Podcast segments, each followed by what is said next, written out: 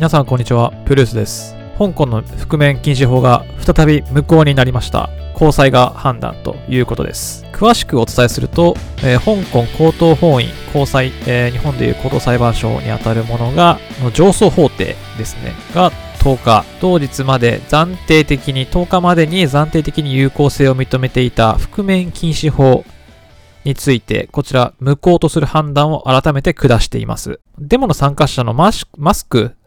着用を禁じているのが覆面禁止法ですね。こちらなんですけど、同法が、まあ、覆面禁止法が11月18日、先月の18日に、まあ、高裁判断で、香港基本法という、まあ、憲法にの、憲法に相当する法律に違反しているとされ、まあ、効力を失っていました。ただ、まあ、香港政府がですね、こちらに抗議をして、禁止法、覆面禁止法に基づく摘発を、えー再開させたいということを裁判所に求めていたことを受けて、上訴法廷はですね、有効性を今月の10日まで暫定的に、えー残していました。そこまでに、ここから覆面禁止法をさらに継続させるかどうかの判断をしていたんですが、改めて憲法に相当する香港基本法にやっぱり適しないということで、覆面禁止法が、えー有効性を失いました。やっぱ香港の人たちにとってはすごく重大なニュースかなと思いますね。まあ、もう少し内容を掘り下げてお伝えすると、あの、もともと高等裁判所ではですね、まあ、覆面禁止法と、あの、緊急情報、緊急状況規則条例、緊急法という法律がございまして、この緊急法というのが、まあ何かこう、香港国内で危機的な状況が起きた場合、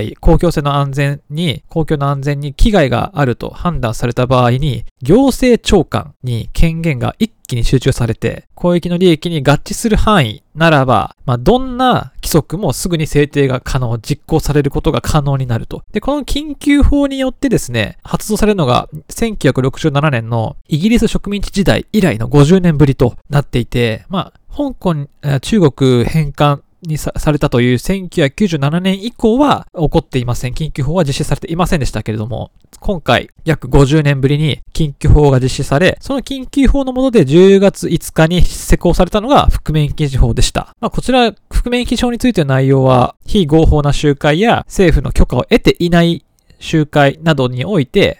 身分の識別を妨げる顔を覆うものを着用した場合、罰則、最高2万5000香港ドル、および1年以内の禁錮刑ということです。